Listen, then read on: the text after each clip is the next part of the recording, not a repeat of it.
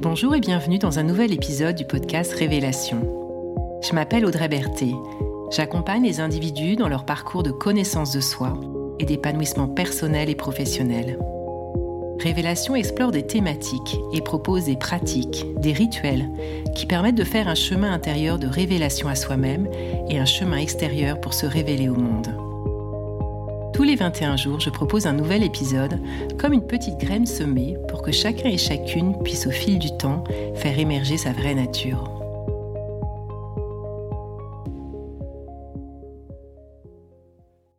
Bienvenue dans cet épisode qui aborde la cinquième étape du voyage du héros qui s'intitule Affronter les démons et les ombres. À partir de cette étape, le voyage devient réellement initiatique, car des défis et des épreuves vont se présenter sur notre route. Ces défis nous mettront face à nos limites et à nos résistances, ou autrement dit, face à nos ombres et à nos démons, que nous devrons transformer pour concrétiser notre appel. À première vue, cette étape ne donne pas très envie. À vrai dire, c'est sans doute celle que nous redoutons le plus et pour laquelle nous ferions volontiers l'impasse. Mais elle est incontournable. Et nous verrons qu'elle est porteuse d'un cadeau caché car elle détient la clé de la transformation tout comme les épreuves et les défis qui se présentent à nous au cours de notre vie peuvent être des catalyseurs de croissance personnelle. Qu'est-ce que l'on entend par ombre et démon? Et comment les identifier, les reconnaître en nous pour pouvoir ensuite les affronter? C'est ce que je vais explorer dans cet épisode, tout en sachant que l'épisode qui suivra apportera des clés pour nous aider à les transformer. Commençons par définir plus précisément ce que l'on entend par ombre et démon.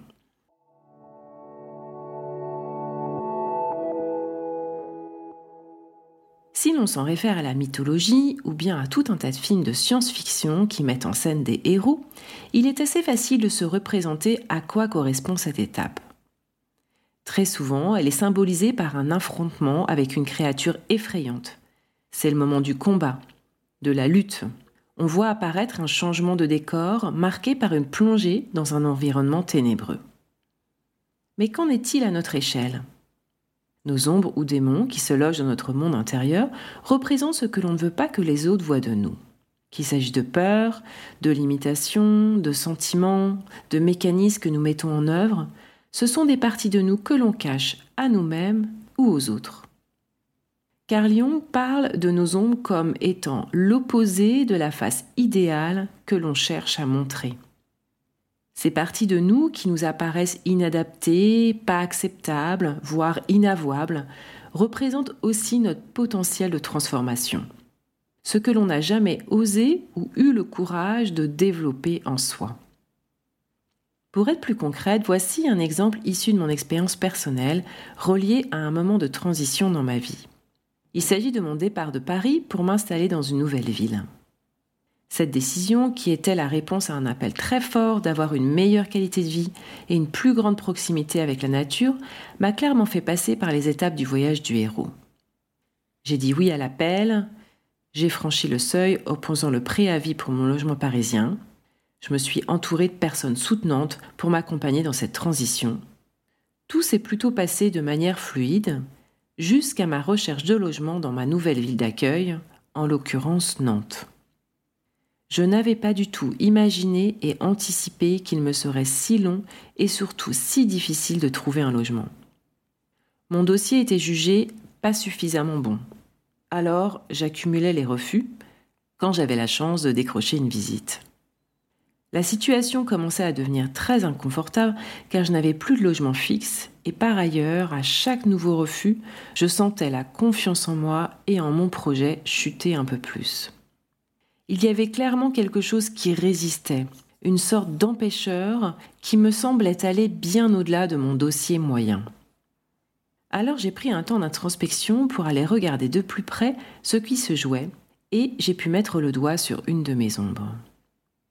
Mon ombre était celle de ne pas oser m'affirmer par peur d'être égoïste ou par peur de manquer de respect. Alors, à chaque nouvelle annonce qui sortait sur le marché, et tandis que nous étions des dizaines à appeler, je n'osais pas sortir le grand jeu en mettant en avant tous les arguments qui pouvaient jouer en ma faveur. Par ailleurs, j'utilisais une intonation insuffisamment affirmée, pour réussir à convaincre. Et enfin, je m'interdisais d'appeler tôt le matin ou tard le soir pour ne pas déranger. Sauf que le carnet de rendez-vous était bien souvent déjà complet au moment où je décrochais le téléphone. L'opportunité qui m'était offerte en traversant cette ombre était de m'affirmer et de prendre ma place, chose qui m'était souvent difficile à faire. Lorsque j'ai pris conscience de ça, j'ai pu agir dessus et je me suis forcée à mettre en place une stratégie totalement différente. Cette nouvelle façon de faire m'a clairement fait sortir de ma zone de confort. J'ai dû lutter pour dépasser cette peur d'être égoïste ou de manquer de respect. Mais ça a apporté ses fruits, car j'ai très vite trouvé mon nouveau nid. Et puis, petite victoire personnelle, les propriétaires de l'appartement que j'ai obtenu m'ont confié que je n'étais pas du tout celle qui avait le meilleur dossier, mais que je les avais convaincus que j'étais la meilleure locataire possible. Nos ombres ou démons sont de nature instinctive. Elles se manifestent souvent malgré nous. Elles ne sont ni mauvaises ni diaboliques, même si c'est le ressenti que l'on peut avoir, mais elles façonnent la façon dont on se comporte et dont on voit le monde. Et elles nous desservent en nous enfermant dans des schémas qui ne permettent pas de faire ressortir le meilleur de nous-mêmes. Nous avons donc tout intérêt à aller à leur rencontre et à identifier leur potentiel de transformation. Alors justement, allons voir ce qui peut nous aider à les repérer.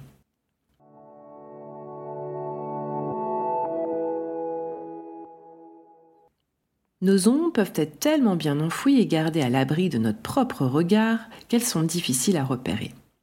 Cependant, il y a plusieurs choses qui peuvent nous aider à les identifier. Tout d'abord, comme on l'a vu dans la première partie de cet épisode, les épreuves et les défis qui sont mis sur notre chemin vont a priori tout naturellement permettre de les révéler.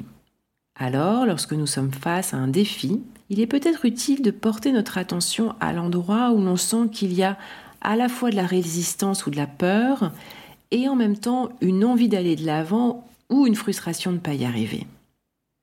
C'est typiquement ce qui s'est passé dans mon exemple personnel. Je n'osais pas m'affirmer par peur d'être égoïste ou de manquer de respect, et ça générait de la frustration de ne pas réussir à obtenir ce que je voulais. C'est comme ça que j'ai pu mettre le doigt sur mon ombre. Un autre moyen d'aller regarder nos ombres ou démons consiste à identifier le ou les comportements que l'on a du mal à supporter chez autrui. En effet, ce qui nous insupporte chez quelqu'un parle peut-être d'un aspect de notre ombre. Voici un exemple. Si l'arrogance m'irrite chez autrui, cela indique peut-être qu'à l'inverse, j'ai tendance à être discrète, voire trop discrète parfois, ce qui serait mon ombre, alors qu'une partie de moi aimerait être en capacité de se rendre visible. Nos ombres peuvent aussi se manifester à travers le corps. Un symptôme physique, une douleur, une maladie qui exprime un aspect de nous que nous ne voulons pas voir, pas entendre, ou que nous ne réussissons pas à manifester. L'attention particulière que nous porterons aux mots de nos corps pourra nous aider à les déceler. On peut aussi retrouver nos ombres ou démons dans nos rêves, hein, sous différentes formes. Il restera à en faire une interprétation, ce qui n'est pas forcément un exercice facile sans connaissance sur le sujet. Tout comme il peut être difficile de faire une lecture juste des mots du corps. Pour cela, il existe tout un tas d'ouvrages de référence qui pourront nous permettre de trouver des éléments de réponse. Pour faire écho à ce que je viens de partager, je vous propose de prendre un petit temps pour répondre à ces quelques questions. Qu'est-ce qui semble s'opposer à moi dans mon voyage du héros, dans la transition que je suis en train de vivre? Qu'est-ce qui semble résister en moi et qui génère de la frustration?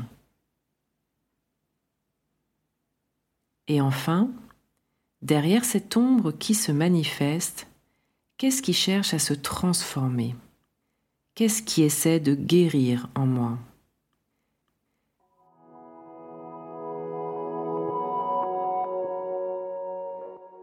Pour conclure sur cette étape du voyage, j'ai envie de revenir sur le passage du livre L'alchimiste de Paolo Coelho que j'évoquais dans l'épisode précédent et qui nous enseigne que l'accomplissement de sa légende personnelle commence toujours par la chance du débutant et s'achève par l'épreuve du conquérant. Au fur et à mesure de l'histoire, on peut voir que plus le personnage principal se rapproche de sa légende personnelle, plus les choses deviennent difficiles. Alors, l'alchimiste lui livre ceci à propos de l'épreuve du conquérant. Avant de réaliser un rêve, l'âme du monde veut toujours évaluer tout ce qui a été appris durant le parcours.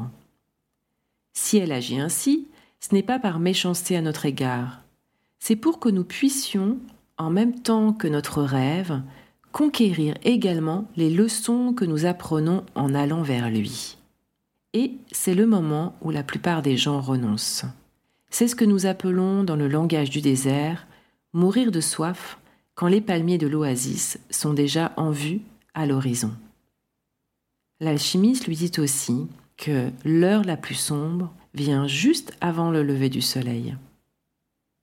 Le message qui nous est livré est de persévérer, de ne pas fuir face à la difficulté, d'oser aller à la rencontre de l'obscurité en dépassant nos peurs, car nos défis sont aussi nos cadeaux. Et c'est particulièrement ça qui fera de nous des héros.